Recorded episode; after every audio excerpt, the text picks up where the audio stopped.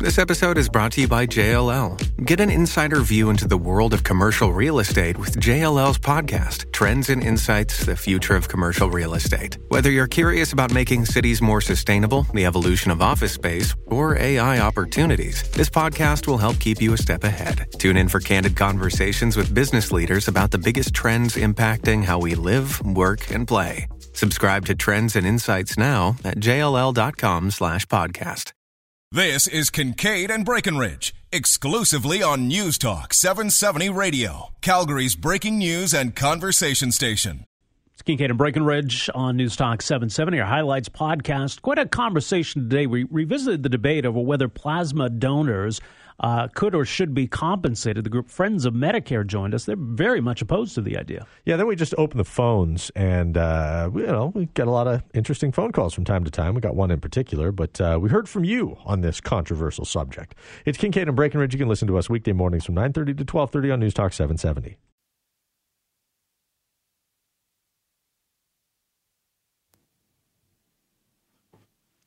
Hey, welcome back. I'm Roger. That's Rob. We're, Yes. we're we're besties. We follow each other on Oh, Twitter. Well, you're on Twitter? Uh, Oh, wait a second. I thought you knew I was on Twitter. no, I, I Are you even know. on Twitter? I hadn't heard. If you're on Twitter, you should follow me on Twitter, I should. Okay. and then I'll I'll tweet you. Thanks. No problem. um, awkward. Hey, uh, we've been covering this story for a couple of days now, a couple of different ways as well. But this idea of paying for plasma, spoiler, we already do. Uh, this idea of paying for plasma seems to be quite controversial. Now, we spoke with the, the doctor. He's a lead at this plasma uh, collection center in Saskatoon, would like to expand beyond Saskatchewan into uh, BC, Alberta, and Manitoba, even. Um, but it's not as though uh, you can just you know rent a space and hang a shingle. There's uh, all sorts of hoops to be jumped through on this matter, and one of those hoops is convincing people that there's nothing amoral or immoral about purchasing plasma from people who would be donors. Right. Now, again, this isn't blood that would go into the blood donor system where someone needing a, a transfusion. We're not talking about this. We're talking about uh, donating blood. The plasma is used to, to create different pharmaceutical products. Uh, now, this, this practice is banned in, in certain provinces, and this became an issue last week when BC's health minister said, you know, we don't think we'd have an issue with this. Um, we, we would probably allow this uh, in in Vancouver. This company wants to open up uh, a clinic in Vancouver. There, there's talk of opening one in Alberta as well. Alberta's health minister was asked about it last week. Uh, she says she's got some concerns about this, uh, that this idea makes her uneasy. So it's unclear whether uh, this company would get a rough ride in Alberta, whether we're going to go so far as to to prohibit this altogether. But there have already been calls on the government to act preemptively and, and ban this outright. Now, part of the comment out of British Columbia was I don't know why it would be a problem since we're already using a lot of American plasma protein products, which are purchased from donors. In the States, it's pretty commonplace, apparently, to go and get a little something in return for sitting down in a comfy chair for about 90 minutes to three hours and giving some plasma of yourself. Well, here's what Canada Blood Services themselves said in February that access to the commercial paid plasma market is essential in assuring enough supply so that Canadian patients continue to receive the life saving therapies they need. While some have argued that a parallel paid donation system for plasma could mean fewer volunteer donors, the experiences of other countries suggest both paid and voluntary plasma donation can safely coexist. Uh, so that from Canadian Blood Services. Joining us on the line is uh, Sandra Azocar, Executive Director of Friends of Medicare, one of the groups in Alberta calling for a ban on this. Sandra, thanks for joining us. Thank you for having us today. Well, explain that. I mean, if Canadian Blood Services doesn't have an issue with this, why should anybody else? You know, I, I think that that's um, it's a good start to this conversation. I, I think uh, the the Canadian Blood Services was actually created so that that we could have a, uh, a regulated uh, and uh, national blood collection um, agency that oversaw. Um, and it, I mean, this was created out of out of one of the 28 recommendations that were made in 1997 by Justice Krever um, after the blood tainted uh, scandal and um, its full responsibility was for the operation of this blood supply.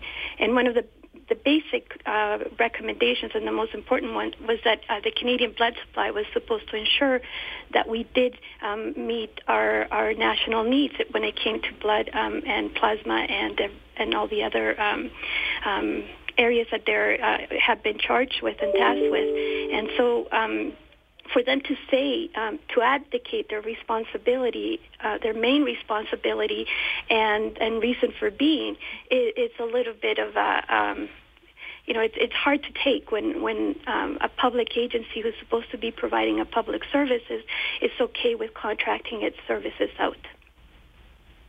Is that fair to suggest that collecting plasma is uh, through pay would be contracting their services out, or are you just talking about the division between Canadian Blood Services and this particular clinic?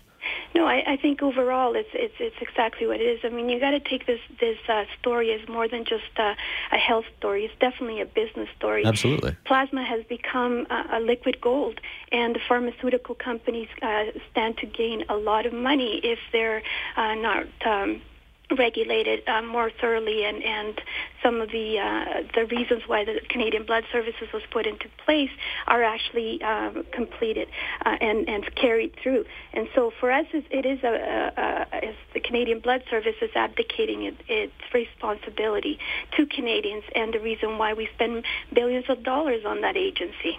Oh, wait a sec. Is Canadian Blood Services required to to produce these pharmaceutical products? That, that's not their role. No, no, that's not their role. That's not. But that's what, this plasma is for.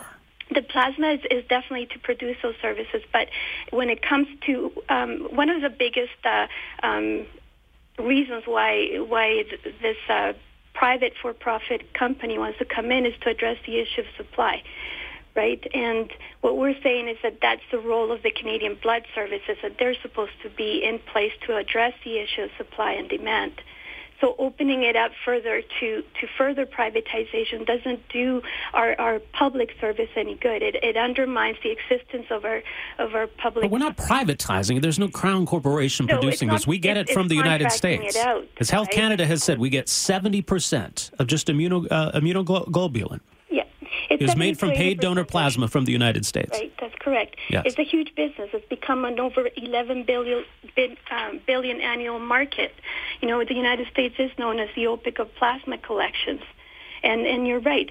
But we have the responsibility. Over 41 nations have now become self-sufficient, and we pay the Canadian Blood Services over a billion dollars every year to ensure that we do have enough supply so that we can meet the needs that we have with with uh, the plasma and all the uh, products that are made. Well, isn't that an argument then for going down this road for paying for plasma? If, if we're spending a billion dollars a year on Canadian Blood Services, then why wouldn't we want to contract this out to someone who will pay that money themselves and uh, uh, maintain uh, the the same standard? You know, that's that's. I, I think that, that you hit a, a really good point in terms of what some of the arguments that are used to privatize public services uh, are. Um, in a private in a private corporation, um, the uh, the money, the uh, CEO is accountable to the shareholders and the and the profit and, and for its profit shares and so forth. In a public system, we um, we're accountable to Canadians uh, to provide quality, timely, and accessible services. So uh, for us, if if the system is not uh, managing our resource, our public resource uh, appropriately, then we need to be looking at what we need to do with that CEO. And um, for us, if they're not doing their job, then they, perhaps we need to look at somebody else that can actually do it. Okay, but that's an argument that's often that whole shareholder accountability thing is an argument that's often uh, trotted out to explain why governments can do better work than the private sector can. I mean, you, don't you don't do uh, uh, good by your shareholders by neglecting your customers' demands. If if there is demand in Canada for plasma products, and there's a way to do it ch- more cheaply, more effectively, more efficiently, and to a higher standard, why wouldn't we do that? Yeah, but but that's the question, right? Uh, is it a higher standard? Because all it all all it takes for for another tainted blood scandal would be a virus that we don't know, right. um, economic downturn where we have people that um, are needing money and donating their their of themselves to, to make ends meet.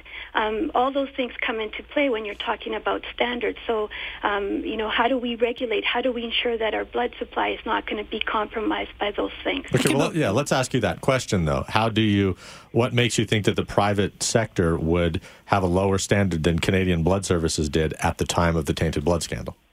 Well, it, it was obvious through the fact that 30,000 Canadians um, were infected Um, and so uh, at that point, we needed to create something that was uh, national, that it was regulated, that was actually under um, more of a microscope when it comes to accountability to the safety of Canadians.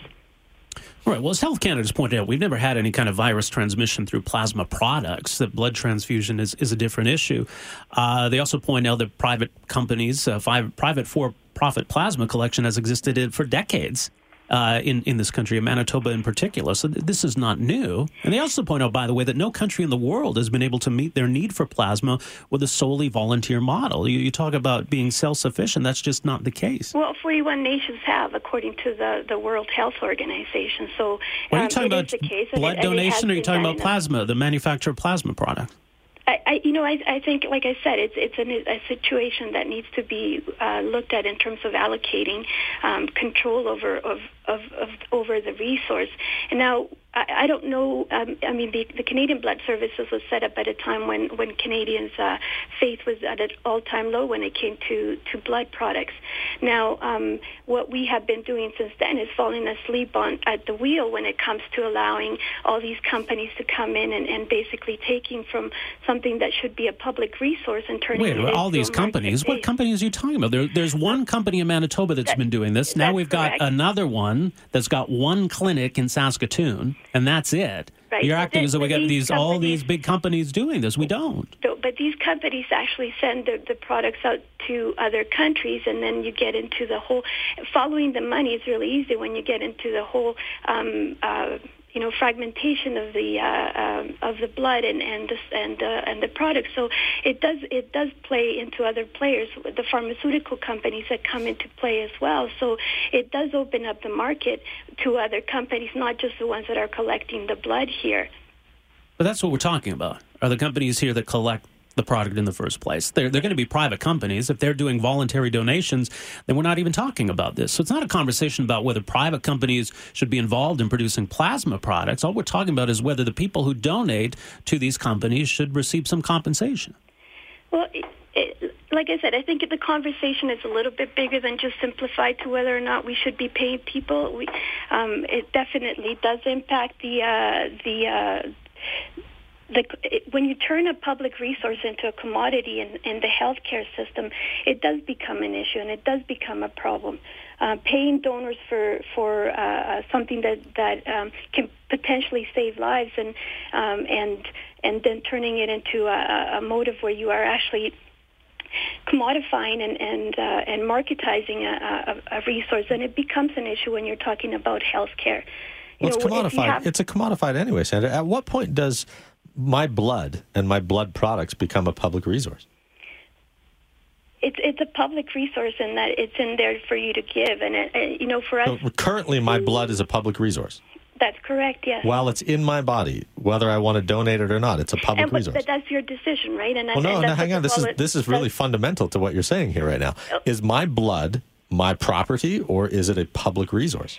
It's it's in it's your property. While it's in your body. But when you're sharing it with the rest of of uh, the populace then it becomes a public res- resource. It's a finite public resource where people are are have it in them to save other people's lives. And that's what our voluntary system is based on right? It's that's what our universal health care is based on as well in terms of um, us helping each other to ensure that everybody has access to uh, proper health care If no one would donate, though, what would you do? if no one would donate, then then this is like I guess it becomes a, a policy issue for not for people like us to to uh, demand that people donate or not. It comes to the work that the Canadian Blood Services needs to do to ensure that they're doing their end um, to complete uh, the reason why they were created to begin with. But this was never their, their mandate to create therapies and treatments, a pharmaceutical No, their their mandate was to ensure that we had enough supply. Uh, Right, and we do, We- and we do, and that's that's what's interesting. here. We got the Canadian Organization for Rare Disorders. It was spoken out on this. They congratulated the Saskatchewan government.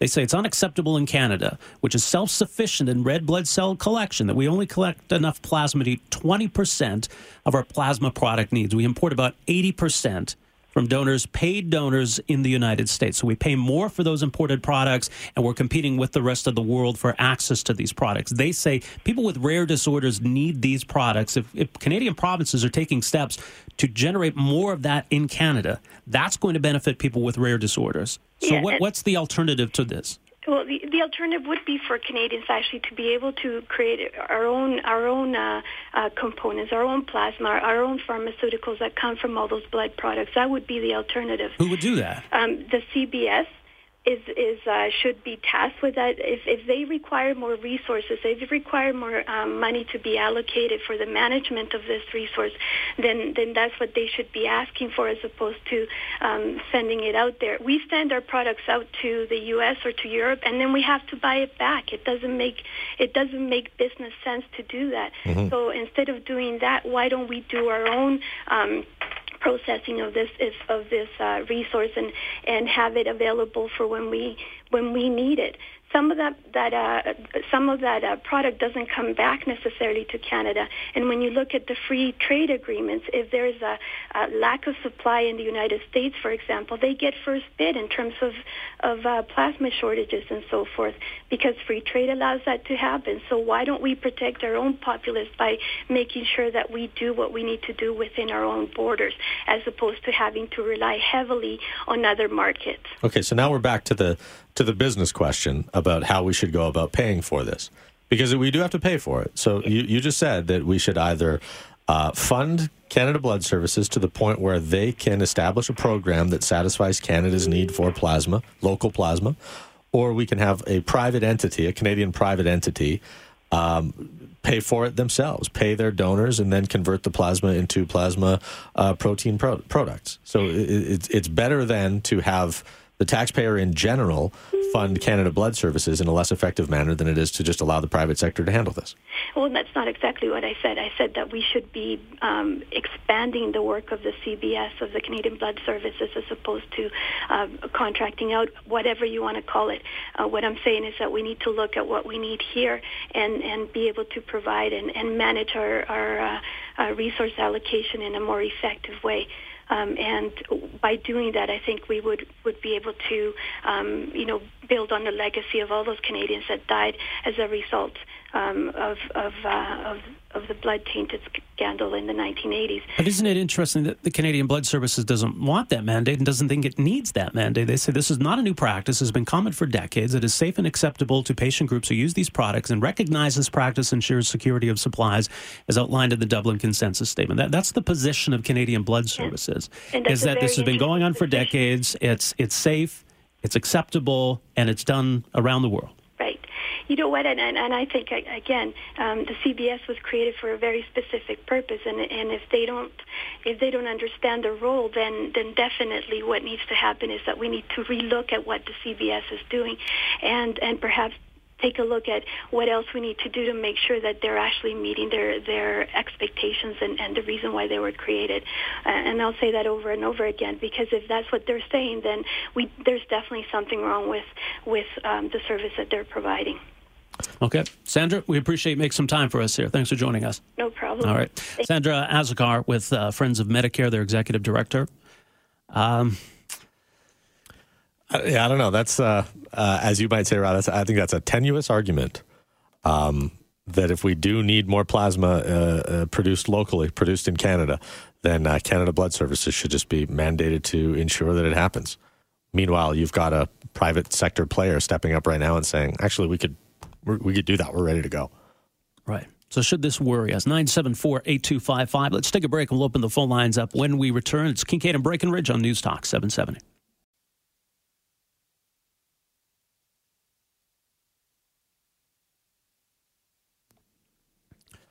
Right. Can I just read a little bit more from the, the statement from Canadian Blood Services on all of this? And this is an important point. Canada, the United States, and Europe have strict standards for collecting plasma and turning it into pharmaceutical products. That means all donors, be they paid or volunteer, must meet specific criteria to be eligible to donate, and their donations are thoroughly tested. As an added safeguard for patients, manufacturers also use technology that eliminates viruses.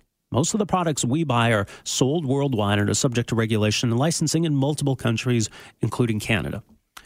Uh, so this has been going on for decades. There are strict standards and rules around how this works. We're already importing plasma products from the United States that are obtained from compensated donors. What's the problem here? Yeah, that's the hardest part about it is that we already get plasma that we buy from people's arms. And the notion that blood is a is a national resource, a public resource, I don't know if I can get my head around that. Because if that's the case, then you should just take it from anybody you want. Shouldn't you? Why would they ever run ads that say oh, there's a need right now for O positive or something like that? Just go get some. I well, guess you could. Right? I mean, it's a pretty vulgar thought, obviously. Around but. people. When it comes to transfusion, Canadian Blood Services says we collect enough plasma to meet patients' needs for these treatments. You know, we could run into shortages from time to time, as you say, with certain blood types, but we do collect enough in this country for transfusions. But when it comes to producing these these products, and the technology has come a long way since the Krever inquiry, by the way, mm-hmm. we just don't, not any anywhere close to it. All right, let's uh, get to some phone calls here. Uh, Steve, hi, thanks for the call.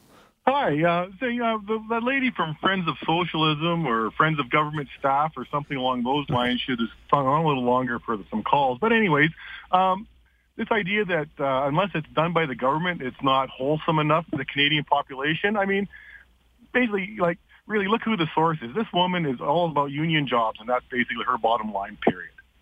And that's her only thing, because she has no argument. Okay, Steve, appreciate the phone call. I mean, look, Friends of Medicare, I, I, I think I'd agree in, in principle. They're more of an ideological group, a political mm-hmm. group. Um, and, and look, they, they've got their agenda fine, but I, I didn't really hear a, a, solution to just say, well, you know, let's let Canadian Blood Services do that. They're specifically saying that we don't collect anywhere near enough when it comes to plasma products. So even if we put them in charge, what are they going to do? How are they going to increase the, the number of donors? They don't. She didn't offer a plan. They don't seem to think that they can do it. And in the meantime, though, we're entirely dependent upon a privatized sector that does this. So I have been for decades. I have been, yeah. But again, so yes, it works. It's working just fine. You just have to look at the data, and uh, you'll come to that conclusion quite readily. But yeah, I mean, I, I, I, don't know if this if the suggestion is basically, and you put it to a vote. You, you know, you, if you got the town hall together and you said we've got option A or option B, and one is everybody chip in some money and we're going to get this board over here to make sure that there's enough plasma drawn from your arms at the end of the day. Or option B is we got some guy over there in a real slick suit and he wants to pay you each for some plasma. I mean, I don't think there's a whole lot of us that are going to uh, decide that we need to communize this this endeavor, not, particularly not if there's a, a, willing businessman to get it done for us to a particularly high standard, I might add. Right. And we're still going to rely heavily on the United States. I mean, having one clinic in Saskatoon and you got another that exists in Manitoba, a different company, and then maybe they'll open one up in Vancouver, maybe later down the road, one in Edmonton or Calgary. But that's that's small potatoes. That's not a lot. They'll do a little bit more. They'll we won't have to import as much, but we're still going to import most of that from the United States. And that's been the case for a long time. And it's just odd that groups like Friends of Medicare have had nothing to say about it up until now. All right. We're going to pause here for the news to 1130. 974 8255 is the number to reach us. We'll be right back. It's Kingkade and Breckenridge on News Talk 770.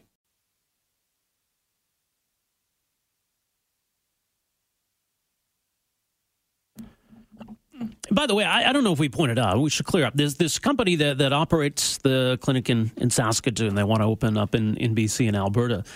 Uh, it's either a, a, tax receipt or a $25 preloaded Visa card. That's what, what people get who mm-hmm. go down and donate, right? So it's not, you know, $1,000 or anything like that.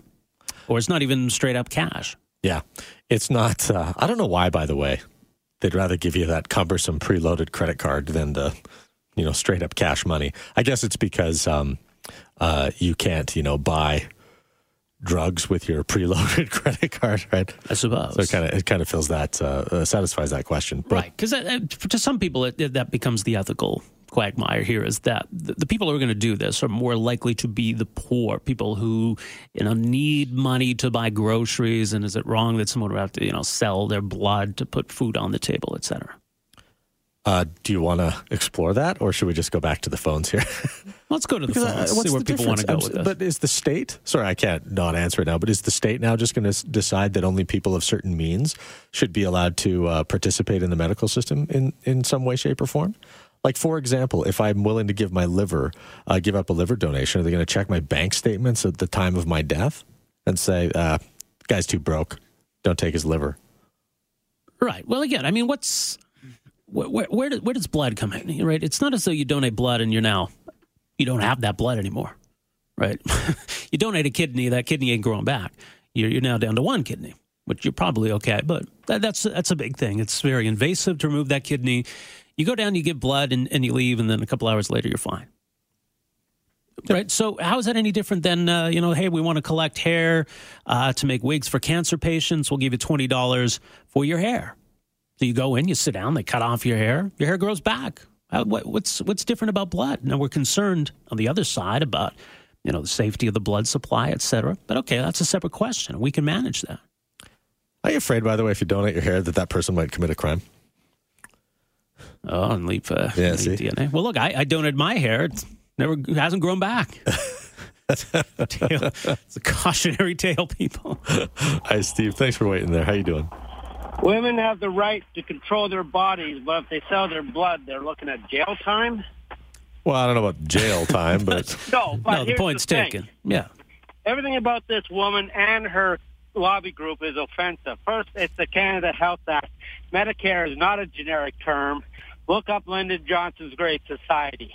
Okay? The other thing is, you know what you can't die from in Iran? Kidney disease. Because you can buy a kidney in Iran, Mhm. eh, which is immoral. It's it's it's the um, the moral thing to do is put you on a waiting list. If you don't get one in time, then you die. That's the moral thing to do. She was raised by our social studies teacher. She's probably under the age of 30. Every time she said corporation and profit in your conversation was deliberately meant to sound like it was dirty. Mhm. And that's the bottom line. This is a generation that will never figure it out. They're not going to make it. Everybody's a victim, and the bottom line is it's a practice, as Wait, you guys wait, said, roll it's it back, already Steve. Roll it back. What do you mean this generation? What do you mean by that? I'm talking about your generation. You're not going to make it. You cross one stupid line after another, and it will take me 20 minutes to, in bullet point form to list everything you're going to get wrong. I see. And this is just one. Oh, you can laugh about it, Well, but you and I you. will You never go toe to toe on this in a meaningful fashion. What does that even mean? Toe to toe. Steve, how was the, how did we handle this? How did how did your generation handle this issue differently? How did we do this better 30 years ago? Explain well, that to me. To be honest, we actually didn't. Hmm. Well, actually, no. I'll No, that's tell you what it interesting. Only four percent of Can- 100% of Canadians believe in in healthcare, but only four percent of Canadians have a blood donor card. So, which is really support? Talking about it or showing up on 13th Avenue downtown and having a needle stuck in your arm? Which is the real no, you, support you, here? well, you didn't answer the question. You want to make this a, generation, a generational issue. We had the tainted blood scandal under the watch of the Oh, previous that's what I'm generation. saying. We we got it wrong too. I'm just saying there are many things that are coming up that uh, well, we're doing a lot better job of it. I, I, I would say this generation's got it figured out. Yeah. At the risk of deviating too far off the path, I would like to Sure. have that get that bullet list from you sometime because I I don't think I'd be terribly afraid we to go to toe to toe with you. In my day, you, you you you didn't hug out a child's problems. You let them feel bad, and then they create coping mechanisms. Oh, your Oh, generation wants to hug out every problem. The child, you know, earlier today you Wow. talked about how the police have to look like a paramilitary outfit. They don't look user friendly anymore. Steve, do you, well, the chief do went you listen down to the that show? road because the kids today are so. Oh, you're kidding me, Steve. Hang on a second. Stop here for a second. you reality. think you think that the police changed the cars from blue and white and red to black and whites because kids today are so soft they're prone to committing crimes if they're not intimidated by the police? Ah, those are my words. Why do, do you you agree with that? Do you agree with Look. that statement, Steve? No, I don't say I, I prefer the old look. But here's the thing: when I walked into a mall in the 1980s, Yeah. you didn't know who was a security guard. Now they're all dressed to look like paramilitary with their flashlight and their black vests and their their their, their And their the- segways and their yellow shirts. look- yeah. has gone toward looking intimidating for a reason. And I'm not the behavioral psychologist behind these changes. All I see. Do we have do we have more crime today than than in the 70s or 80s or less? Oh, that's a good question. The difference between now and then is you Well, the didn't have less. five on one. The answer's you didn't less. have cell phones and the ability to call up your buddies uh, you, like in the '70s, you didn't have all these knife attacks. See, you know, I don't, this, this is the weird thing. Here, here's the thing. Well, we're going to have, have knife attacks this summer. Okay. Actually, yeah. This is the weird thing though about this phone call, Steve, is that it, it sounds to me, and I think it sounds like this to a lot of people who are listening that might disagree with you, that you're talking about the way you feel about things as opposed to showing up to us with a lot of data. And and you you typically call us with a tremendous amount of data about things like government payroll and about uh, uh, where government is uh, inefficient and ineffective. But on this matter, you're telling us that that you have a feeling that the world is worse off because we are now uh, accepting of, or I would put it differently, less violent towards certain minority groups. The one you called out being the transgendered community. No, no, But I, you- I but didn't I don't know if you can- violence against them. I didn't say you called for violence in my against day, them. You had to figure it out, and we didn't hug out our problems. Right, but you beat these people were were often t- uh, targeted and victims of violence to the point where they were shunned into a corner. Are you saying Well, that was better than it is the- today? Okay, let me put it to you this way. In my day, when you got a trophy, you earned it. There was no such thing as a participation trophy. Okay, that's fine. So what's that about? Well, I, In my day, if you went up five goals right. in soccer, you didn't lose the game because you were too good at it. Yeah, no, and, Uh, and I've I- never, yeah. I've never experienced that. My kid plays soccer. I've never seen that. I that. know you don't experience it, but there was discussions about making that a rule. Oh, you it's- cannot win not. by more than five goals. Now, where does that come from? I don't know parents. So thirty and forty year olds. And where does that attitude come from? All right, Steve. It's a good question, and we'll leave it at that. You've had a lot of airtime. We're going to take a quick break right here. You're listening to Kingkade and Breckenridge on News Talk 770. If you want to declare a generational war, y- a you got to come with an art with the argument, make it specific. We can do that. But here's the thing that bothers me, and this is why I will never be one of these guys who piles on the millennials. People are piling on the millennials. By the way, have you noticed that? It's like trend piling on the millennials. I see it a lot. Yeah, I don't know what it has to do with this issue, mind you. I don't even know how we got on that. It's. I'm just talking. Yeah, I don't either. I'm just talking though about the general. You know, the the, the preponderance of people who want to, you know, uh, hack on one generation or another. I can point out to you how every single generation complains about something, and Well, they complain of- about the generation after them. Right. Well, one of the loudest ones to complain though are the the golden uh, generation, if you will. I don't even know what you call. I guess baby boomers and pre baby boomers, who are upset about uh, government um, uh, handouts for seniors, et cetera, et cetera. Everybody's got a knock. Everybody's got a complaint. Everybody is dragging us into the mud. Let's not pretend it's one generation that's screwing everything up. I, I think Steve's a baby boomer. I think Steve was a baby boomer. Yeah. Um, but no, we, we really did, uh, as one uh, texter put it here, gone uh, gone off the rails here because we were talking about uh, the blood Blood, yeah. system, blood donation, compensating uh, people who donate to to make these these plasma products, which are used to create a lot of different uh, life saving, life altering treatments. And we mentioned the Canadian Organization for Rare Disorders.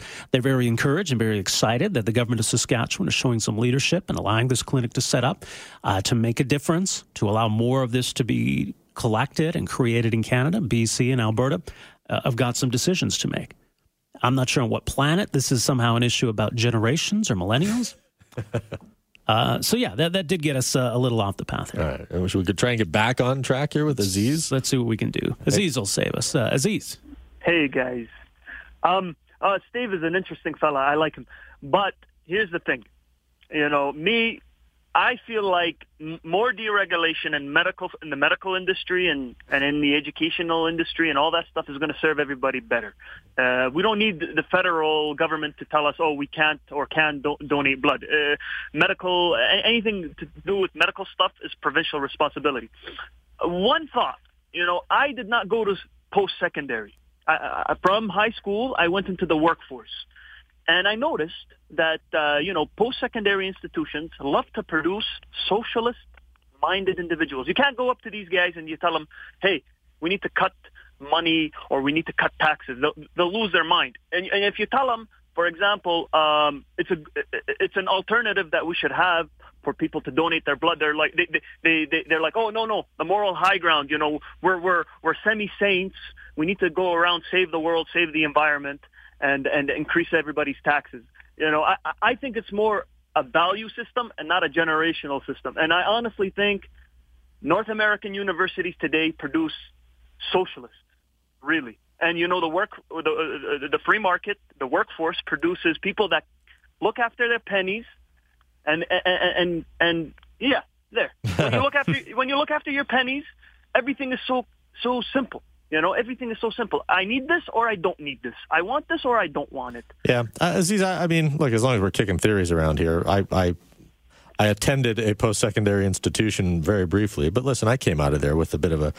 Uh, I mean, I went in there with a bit of a socialist bent, but I came out of there with a more capitalist bent because I looked around and I saw that this entire world is uh, survival of the fittest. I think that socialism is the default position of the unachieved. The idea that if we just pooled our resources as a community, then we could all have. But I think the reality is that when you get tired of uh, the idea that you would pool your resources with someone who is demonstrably slack ass, you would uh, uh, f- find socialism to be an affront. You, you know what? I mean, pooling your resources is a very effective way in the free market to reduce costs. Right. Now, my personal experience. Well, I agree with you, but let me ask you this, Aziz. You come from a family, I imagine? yeah. You got a mom and a dad, maybe some siblings? No. Uh, yeah, I, I, I, don't come from a plant. what what what better argument for communism than a family? That's the point, isn't it? That's where you pool your resources, and that's where you do things, and you look after the people that you love. But you don't see it as uh, your little brother taking advantage of your parents just because he can't go out there and get a nine to five job. My goodness, he's only seven years old, or whatever the case may be. So, like, socialism has a place, but the reality is it just doesn't work very well outside the home.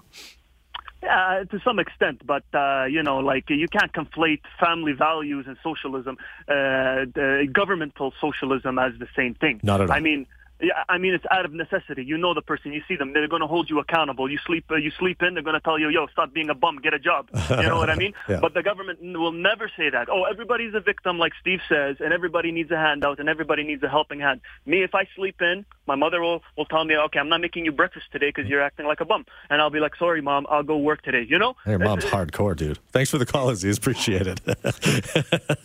no, but he's right. Get up, go to work. yeah, no kidding. Uh, let's see. We'll go back to the phones. Uh, is, it Dallin? Dylan? Uh, howdy. How's it going? Yeah. Good, thanks. Uh, it sounds like Aziz and I have the same mother. oh, well, interesting. She's a loving, loving soul. Oh, I love my mother anyways. But she does make sure I get to work. Anyways, I wanted to raise, uh, it really concerned me when you brought up the point, Roger, that whether the government has the right to take the blood right out of you. Yeah. Because it sounds to me like she would advocate for, like, black bag hmm. uh, groups going out and in your sleep begging you, taking your blood, and leaving you well, without in, any uh, thank you. In fairness to Sandra Azocar, I, I, I'm the one who created the premise, and I don't think that she subscribes to it. But the idea that blood is a national or is a public resource, excuse me, uh, the question I posed was: At what point does it become a pu- public resource? When it's in me, or when it's uh, uh in the uh, in the blood bank, when it's uh, frozen in packets, or, or, whatever the case may be. Now, listen, I, I think that it's clever marketing uh, the slogan "Blood, it's in you to give." But I don't think that any organization should take that literally. That blood, the only reason it's in you is so that you can donate it to to our cause. I think we should champion blood donors, but I do think at the end of the day that if somebody profits by uh, their altruism, I, I don't have an issue with that. Well, exactly, and well, personally, I believe that free market does everything better than any government intervention or Hey, I I hate when I see uh, the federal government step into anyone's lives to mandate anything, but uh, I want I, I would like to see this privatized or uh, well, I guess not privatized, but uh, compensation for our donors. Yeah, if, that, if right. that's what yeah, I say it's either we compensate them or we force them, and I prefer compensation. Yeah, all right, fair enough, Dylan. Appreciate the phone call. I mean, that's the other question that she didn't really explain. How are we going to get more people to donate? We we don't generate anywhere near enough the amount of plasma we need for these these important uh, pharmaceutical products. So, okay, fine, we'll turn it over to Canadian Blood Services or some other government agency. But how are they going to get more donors? I mean, you, you sort of uh, you know tongue in cheek mentioned that we'll just force people to give. Well, if that's not an option, then you're right back where we are right now. That maybe if we offer people a little bit of compensation, more people will come. And that's the idea here. So even if you put it in the hands of a government agency, they may realize the exact same thing. That's the only way we can do this. That's what other countries are doing. That's what we're going to have to do here. And that's really the issue at hand is whether that should be allowed. They've created this whole other strawman about, you know, having a government agency created to develop pharmaceutical products. Where does that end? We'll take a break right now and wrap up this hour. It's Kingkade and Breckenridge. This is News Talk 770. Roger Kingkade and Rob Breckenridge. Weekdays starting at 9.30 a.m. on News Talk 770 Calgary.